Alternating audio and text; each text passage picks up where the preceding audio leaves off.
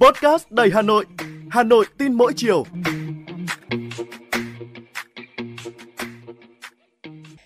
Chào bạn, tôi là Hoa Mai, người đồng hành cùng bạn trong số Postcard Hà Nội tin mỗi chiều của Đài Hà Nội ngày hôm nay.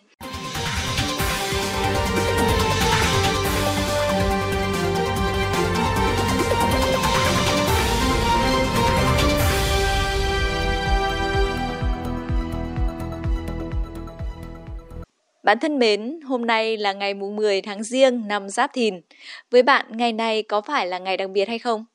Với nhiều người ở nước ta, hôm nay là một ngày khá quan trọng, ngày vía thần tài. Trong ngày này, ngoài việc sắm sửa các mâm cúng để cầu tài lộc, nhiều người còn sắm vàng, chấp nhận cả mức giá cao với mong muốn năm mới sẽ phát tài, sung túc. Thần tài là một trong những vị thần nổi tiếng của tín ngưỡng phương Đông. Theo quan niệm, vị thần này chuyên quản tài, phúc, phú quý và có khả năng mang lại tài lộc sung túc và may mắn. Giới kinh doanh buôn bán coi trọng và gửi gắm niềm tin vào ngày vía thần tài xuất phát từ nguồn gốc của một câu chuyện xưa lưu truyền trong dân gian. Nhà nghiên cứu văn hóa Phạm Đình Hải, công tác tại Liên hiệp các tổ chức hữu nghị Việt Nam cho hay, có nhiều điển tích truyền thuyết về ngày vía thần tài. Theo quan niệm cổ, thần tài là các vị tiểu thổ thần nhỏ bé ở trong góc nhà, các vị tiểu thổ thần nhỏ đến mức nhiều gia đình không dám cất nhà trong 3 ngày Tết vì sợ bới móc vào các góc nhà khiến các vị thần tài bỏ đi mất. Nhiều gia đình quét nhà thường vun rác vào một góc vì không muốn đổ đi tài lộc. Các vị thần tài vì thế thường được cúng ở ban thờ dưới mặt đất trong một góc nhà. Quan niệm được du nhập từ Trung Quốc thì cho rằng có văn thần tài và võ thần tài. Thời vua Việt Vương Câu Tiễn, Phạm Lãi được tôn là văn thần tài, Văn Chủng được tôn là võ thần tài. Hai vị này có công giúp vua đánh giặc Ngô và xây dựng Việt quốc của vua Câu Tiễn. Sau này Phạm Lãi bỏ quan về đi buôn và trở thành một thương gia giàu có, tiêu tiền không hết.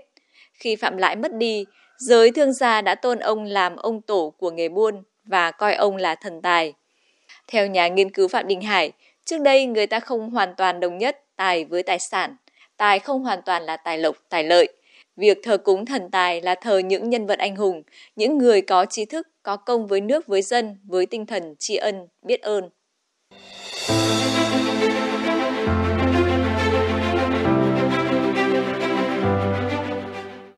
Ngày vía thần tài thể hiện sự đa dạng trong tín ngưỡng văn hóa của người Việt. Tuy nhiên, do tính chất thương mại hóa các hoạt động tín ngưỡng nên ngày nay nhiều phong tục tín ngưỡng, trong đó có ngày vía thần tài đang bị biến tướng. Những năm gần đây, nhiều người rất coi trọng ngày vía thần tài, đồng thời cúng lễ tỉ mỉ cầu kỳ và đổ xô đi mua vàng cầu may. Theo các nhà nghiên cứu, việc mua vàng vào ngày vía thần tài hoàn toàn không có căn cứ về mặt văn hóa, tâm linh hay phong thủy. Câu chuyện mua bán ngày vía thần tài được những người buôn bán lợi dụng để trục lợi và đang dần mang màu sắc mê tín dị đoan. Năm nay, dù ngày vía thần tài rơi vào thứ hai, song vẫn như mọi năm, các tiệm vàng vẫn tấp nập người mua kẻ bán. Có những người sẵn sàng dậy từ sớm, xếp hàng vài tiếng đồng hồ để mua vàng, dù giá vàng nhẫn đã lập kỷ lục mới với mốc 65 triệu 650 ngàn đồng một lượng, xô đổ kỷ lục cũ là gần 65 triệu đồng. Cơ quan công an cũng đã phải đưa ra khuyến cáo người dân cần cảnh giác với các loại tội phạm trộm cắp, cướp giật tại những nơi đông người khi đổ xô đi mua vàng, các vật phẩm ngày vía thần tài. Một điều cũng rất đáng lưu ý, hầu như năm nào cũng vậy, vào dịp vía thần tài, giá vàng trên thị trường trong nước luôn biến động mạnh, giá vàng thường bị đẩy lên cao chót vót. Sau đó thì giá mặt hàng này lại giảm mạnh ở một vài phiên giao dịch kế tiếp. Xét về góc độ tinh thần, việc mua vàng cầu may dịp đầu năm đáp ứng nhu cầu rất chính đáng của con người, tạo động lực để họ phấn đấu trong năm mới. Không chỉ mang ý nghĩa tâm linh, việc mua vàng đầu năm cũng được xem là một hình thức tiết kiệm. Tuy nhiên, các chuyên gia nhận định, không có tục lệ hay một nhìn nhận đánh giá nào nói rằng người dân mua vàng trong ngày mùng 10 tháng riêng thì sung túc tài lộc cả năm. Do đó, vào ngày vía thần tài, tùy vào điều kiện mỗi gia đình, mọi người có thể mua vàng ít, nhiều hoặc không mua cũng không sao. Bất cứ ai cũng đều có thể mong ước và tạo ra những may mắn tài lộc cho riêng mình bằng sự chăm chỉ lao động, chi tiêu tiết kiệm và nỗ lực không ngừng. Khi đó thì tài lộc sẽ đến. Chính vì vậy, không nên tin rằng cứ đi mua vàng cầu may là cả năm sẽ làm ăn phát đạt và cũng không nên thần thánh hóa đến mức thành mê tín dị đoan, lợi bất cập hại.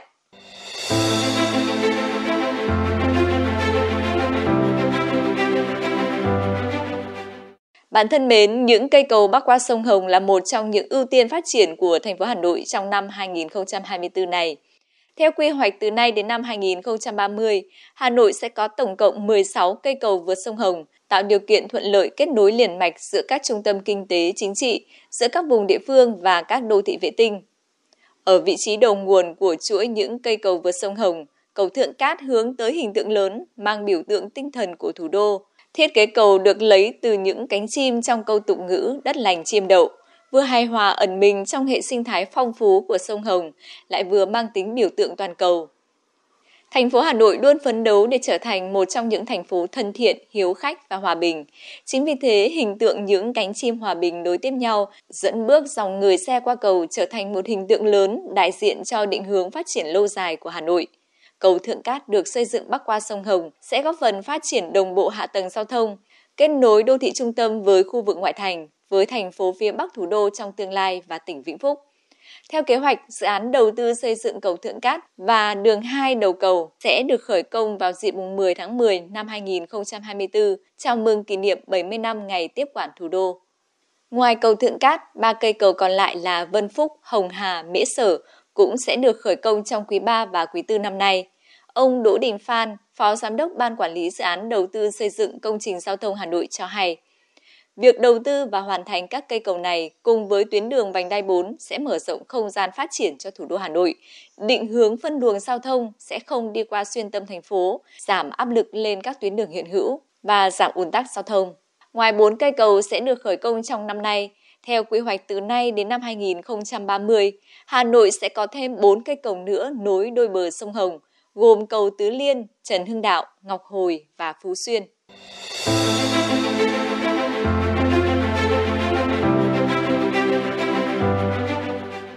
Hà Nội hiện đã và đang là một đô thị lớn với nhiều tiềm năng và cơ hội, với định hướng phát triển mới là thành phố hướng ra sông Hồng. Hà Nội đã có 8 cây cầu bắc qua sông Hồng, vừa kết nối giao thông, vừa là điểm nhấn cho sự phát triển của thành phố. Việc khởi công thêm các cây cầu vượt sông Hồng trong thời gian tới không chỉ giải quyết vấn đề giao thông mà còn được đánh giá hướng đến đẩy mạnh liên kết vùng để phát triển kinh tế, trong đó khai phá tiềm năng quỹ đất cũng như đời sống của người dân ở các khu vực ven Hà Nội. Theo chuyên gia giao thông Nguyễn Xuân Thủy, khi nhắc đến câu chuyện xây dựng các cây cầu ở Hà Nội, chúng ta có thể nhìn sang các nước châu Âu như Cộng hòa Séc, Hungary, Thụy Sĩ hay kể cả Nga, Trung Quốc. Ở các quốc gia đó, mỗi cây cầu là một trung tâm du lịch, tạo ra ấn tượng cho mọi người tham quan, chiêm ngưỡng. Mỗi cây cầu đó đều tạo điều kiện cho địa phương đi lại thuận lợi, phục vụ văn hóa, đời sống của người dân. Tại Hà Nội, nếu như trước những năm 2010, Khu đông Hà Nội hầu như không được giới đầu tư quan tâm, một phần vì giao thông cách trở, một phần vì hạ tầng nghèo nàn. Tuy nhiên, hệ thống cầu vượt sông Hồng ngày càng hoàn thiện đã trở thành cú hích, khiến tốc độ phát triển và sức nóng của khu đông gia tăng theo cấp số nhân. Từ một vùng đất hoang vu, chỉ sau 5 năm, đại đô thị Vinhome Ocean Park với những tiện ích như biển hồ nước mặn 6,1 ha, hồ nước ngọt trải cát trắng 24,5 ha, tòa tháp công nghệ Technopark Tower cùng hàng chục tòa căn hộ sừng sững đã mọc lên. Hàng chục nghìn cư dân đã chọn Vinhome Ocean Park làm nơi an cư. Hàng chục nghìn ô cửa sổ đã sáng đèn, thắp sáng chân trời phía đông thủ đô và tạo nên một không gian sống tiện nghi nhộn nhịp. Theo các chuyên gia, trước đây Hà Nội từng triển khai nhiều quy hoạch để giãn dân như đề án giãn dân phố cổ, nhưng kết quả vẫn còn hạn chế. Trong khi đó, sức hút tự thân của Vinhome Ocean Park góp phần vào sự chuyển dịch cư dân từ khu phố cũ Old Town sang đô thị mới New City. Dự án được thiết kế để trở thành một quận trung tâm trong lòng thành phố, không chỉ mang tới cho cư dân chuẩn mực sống mới, tiện nghi đầy đủ, mà việc làm ăn cũng thuận lợi hơn nhờ tòa tháp văn phòng thu hút cộng đồng doanh nghiệp tới làm việc.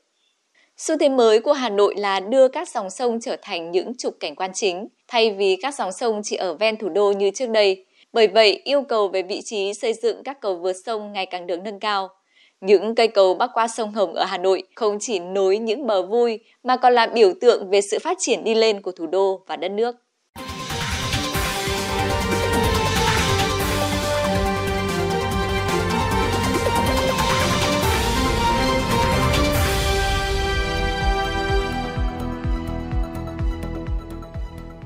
Bạn thân mến, tôi vừa gửi tới bạn thông tin về niềm tin tâm linh của người Việt vào ngày vía thần tài và những cây cầu bắc qua sông Hồng là một trong những ưu tiên phát triển của thành phố Hà Nội trong năm nay.